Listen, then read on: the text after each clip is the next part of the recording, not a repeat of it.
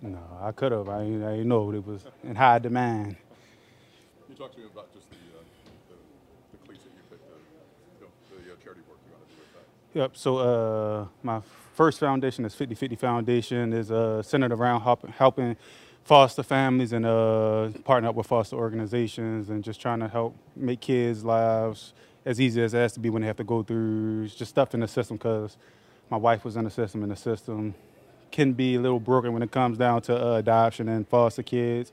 So we just want like just make kids only have to worry about being kids, not have to worry about what they're sleeping at night or they're gonna have clothes or meals and stuff like that. So we just want we just been helping out and partnering with uh, free organizations here in Tampa and just helping out with that. And then uh, Arrayah Hope is uh, named after my daughter, and we are working with like pool with gate companies who like install gates for pools, and then uh, we have like an AI camera that we have at our home now that we testing out to see if that would be a possible option to install in people's homes. But uh, we just need to work on awareness for that because I know everybody probably always think it's just like it ain't gonna be me, it ain't gonna be my kid until it happens, and then it can be you and it can be your kid. So we just got to make sure just people is aware and just being super precautious because we had the precautions up out there, but we like just I thought it wasn't gonna be our kid. Is that AI camera? How does that work?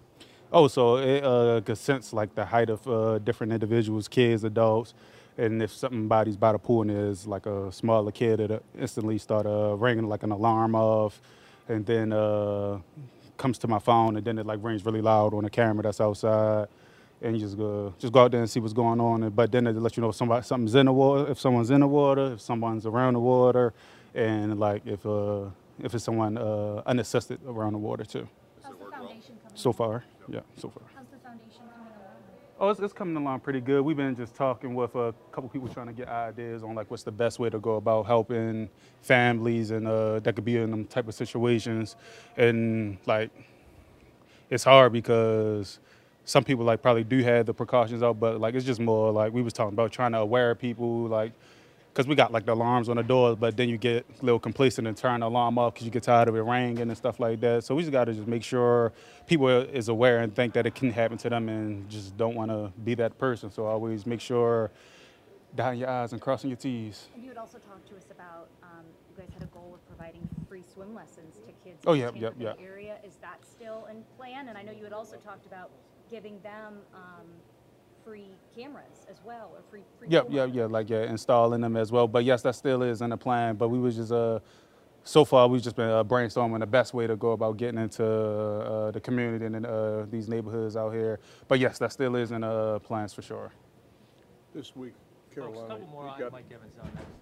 You you got a young quarterback to deal with this week. How Mm-hmm. do- How do you plan to control what he's going to do? We got to be able to limit the running game because the running game is a young quarterback's best friend. So if we able to control the running game and just get him uh, uncomfortable in the pocket, we should be able to uh, get after him. But he is a good quarterback, been making some uh, plays with his feet and then uh, still throwing the ball pretty well as well. So we just got to uh, limit the running game and then we should, we should be able to feast. Shaq, you've seen a lot of tough guys uh, in this league. You played against. Uh, Mm-hmm. Where does uh, Baker Mayfield rank up there in, term, in terms of toughness? Not a little bit of toughness, man. I mean, I, I play with a lot of tough guys, but they all on the same like pedigree for sure.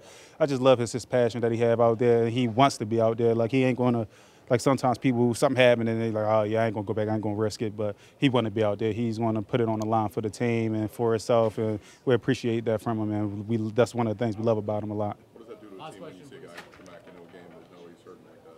Oh, it's just, it's like he- like he a soldier. He he, he uh, there to help us win, and he there because he feel like he can still give us his all. And I was just happy to see him come back because like he's a big part of our team, and he uh, usually make the right plays at the right time for us. And I just just love that aspect about him. Thanks. Shaq.